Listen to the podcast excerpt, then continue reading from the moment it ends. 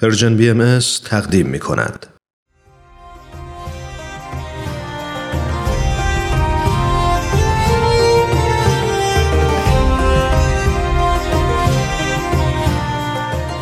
سپهر سخن فصل چهارم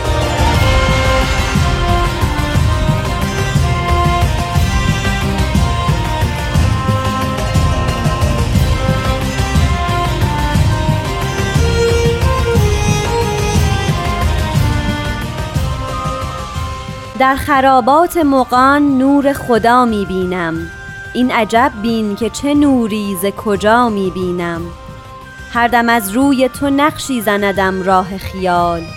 با که گویم که در این پرده چه ها می بینم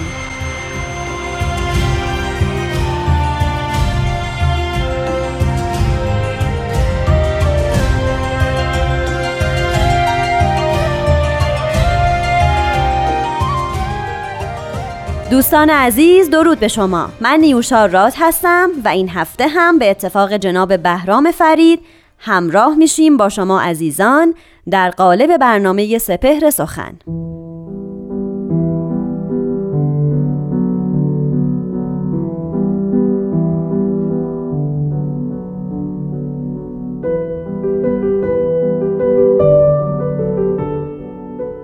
حضرت ولی امرالله میفرمایند قوه قدسیه الهیه که در عصر رسولی دور بهایی تولد یافته در مرحله اولای عصر تکوین در تشکیلات و مؤسسات این نظم بدی متدرجن حلول نموده و متجسد گشته.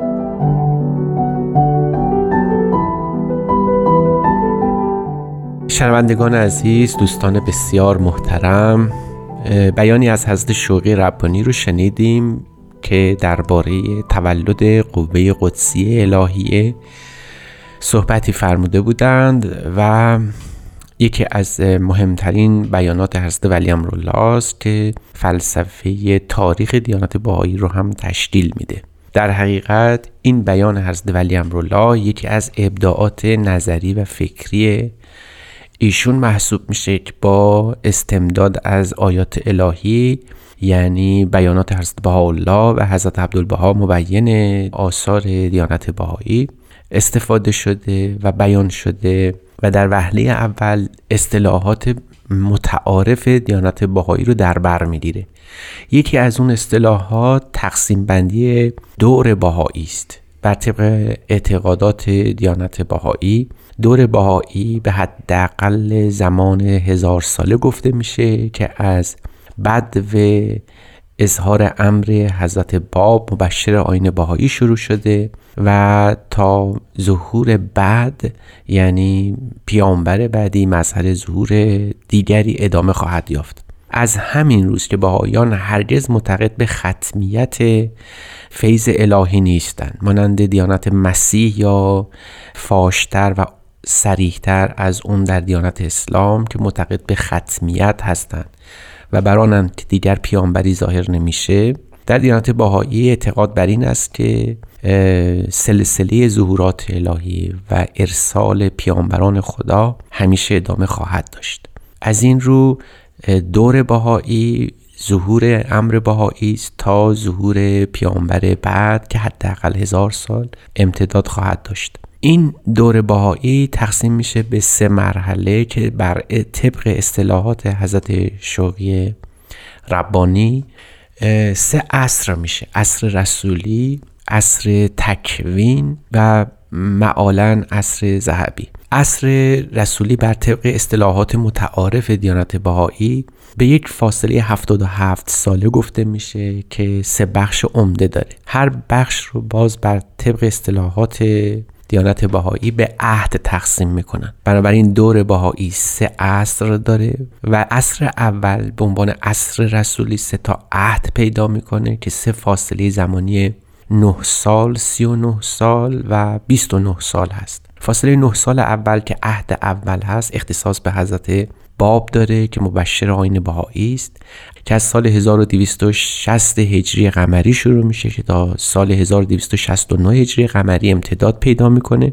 اختصاص به حضرت باب داره مبشر آین بهایی است که مهمترین اتفاق اون شش سال اول بود که از باب اظهار ام فرمودن آثار خودش رو نوشتن انقلابی در ایران برپا کردن و معالا شش سال بعد یعنی در 1266 هجری قمری در تبریز به شهادت رسیدن. عهد دوم اختصاص به حضرت بالا داره که از اظهار امر ایشون در سیاهجال تهران شروع میشه. در سال 1269 هجری قمری تا سال 1309 هجری قمری که وفات ایشون در فلسطین هست. یعنی آنجایی که در اون زمان به نام فلسطین شناخته می‌شد و امروز اسرائیل محسوب میشه. در این دوره این بازه زمانی اختصاص به امر باهایی داره که تمام این مدت جالب این است که از بالا در حبس و نفی و تبعید به سر بردن. یعنی ظهور حضرت بهاءالله در این عهد در این فاصله زمانی یک سره در تعذیقات فشار و اسارت و حبس و تبعید وجود داشته و این در تاریخ انبیا البته بسیار بی‌نظیره.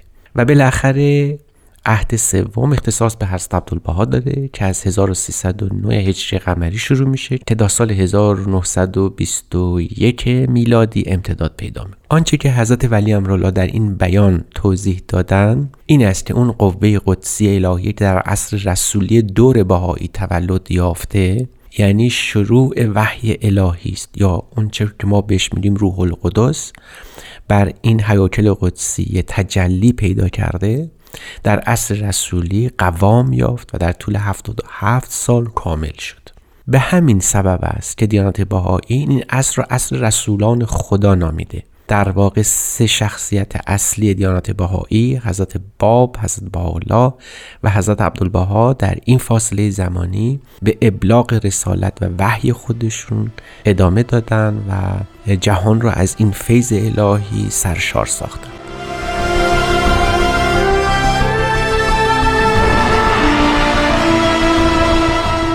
دوستان عزیزم پیرامون بیان حضرت ولی امرالله صحبت شد و اصطلاحاتی نظیر دور بهایی عصر رسولی و عهدهای اون تا حدودی مشخص شد. حضرت ولی امرالله فهم وقتی این قوه قدسی الهیه بعد از حضرت باب به حضرت بهاءالله و بعد از حضرت بهاءالله در زندگی حضرت عبدالبها تجلی کرد. بعد از وفات ایشون در مؤسسات و تشکیلات بهایی حلول نمود و متجسد گشت. یعنی فیض الهی خاتمه پیدا نکرد و رخت بر نبست بلکه به صورت دیگری در تشکیلات آین بهایی جلوگر شد. از این روست که تشکیلات بهایی و مؤسسات اداری دیانت بهایی حاوی یک قوه قدسیه حاوی یک تجلی از تجلیات خداست که باعث میشه اون قوام دیانت بهایی و وحدت اون محفوظ بمونه. در حقیقت باید گفت که بعد از صعود حضرت عبدالبها این قوه قدسی الهیه در تشکیلات اداری دیانت بهایی جلوه گردشت. از سوی در رکن ولایت یعنی حضرت شوقی ربانی عیان شد و از سوی دیگر در مؤسسه فخیمه بیت اعظم جلوگر شد. حضرت شوقی ربانی توضیح میدن در این بیان که مبادا تصور بشه که جامعه باهایی فاقد اون قوه قدسی الهیه هست که به حفظ و حمایت و وحدت جامعه باهایی می‌پردازه. در حقیقت مؤسسات اداری باهایی هرگز از مفاهیم روحانی اون جدا نیستند یعنی نمی‌توان تصور کرد که اقدامات جامعه باهایی فارغ از جنبه های روحانی اوست. همینقدر که در جامعه باهایی بخش اداری و بخش روحانی جامعه به صورت ظاهر ظاهر در یک محل یعنی عرض اقدس یعنی حیفا ثبت و ضبط و جمعآوری شده و قرار دار و مستقر شده به همون نحو هم بعد این تلقی رو داشت که در واقع تمام جامعه باهایی نمی‌تونه امور اداری خودش رو آنچه که در جهان به صورت یک جامعه بزرگ داره انجام میده فارغ از جنبه های روحانی اوست.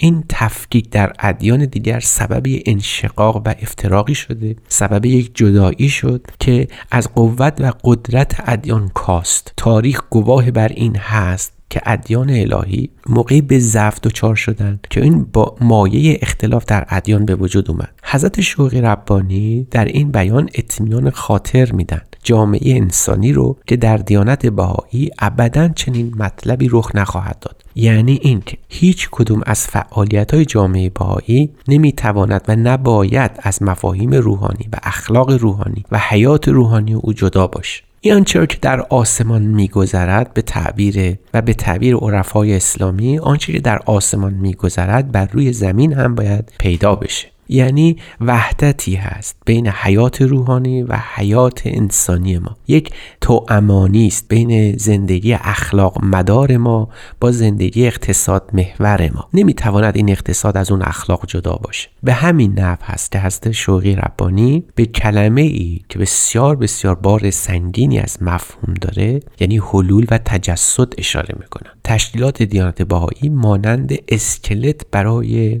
پیکره دیانت بهایی است و این دو در هم تنیدن و برای همینم هست که در آثار هست شوق ربانی تاکید بسیاری بر این جنبه تشکیلات و مؤسسات جامعه باهایی رفته و به همین نفع ادامه هم خواهد داشت. حضرت شوقی ربانی به اهل بها و اهل عالم این نکته رو گوشزد فرمودن که در واقع زندگی نوع انسان فارغ از اینکه جامعه باهایی رو بپذیرند یا نپذیرند مبتنی است بر یک وحدتی بین روح و جسم او. و اگر جامعه انسانی به این مفهوم وحدت یعنی آنچه را که اخلاق انسانی و حیات روحانی اوست با حیات مادی او برسه و به این وحدت فکر کنه و بیاندیشه آنچه را که در زندگی توقع داره با عطف نظر به زندگی روحانی خودش ترسیم و تدوین می‌کنه. حضرت شوقی ربانی در این بیان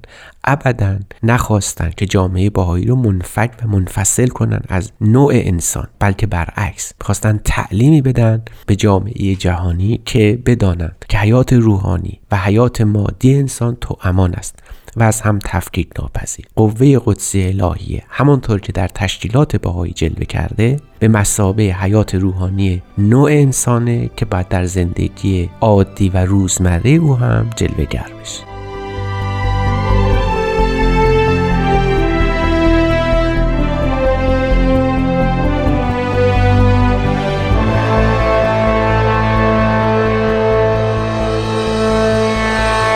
دوستان عزیز به پایان رسید یکی دیگه از قسمت های سپهر سخن.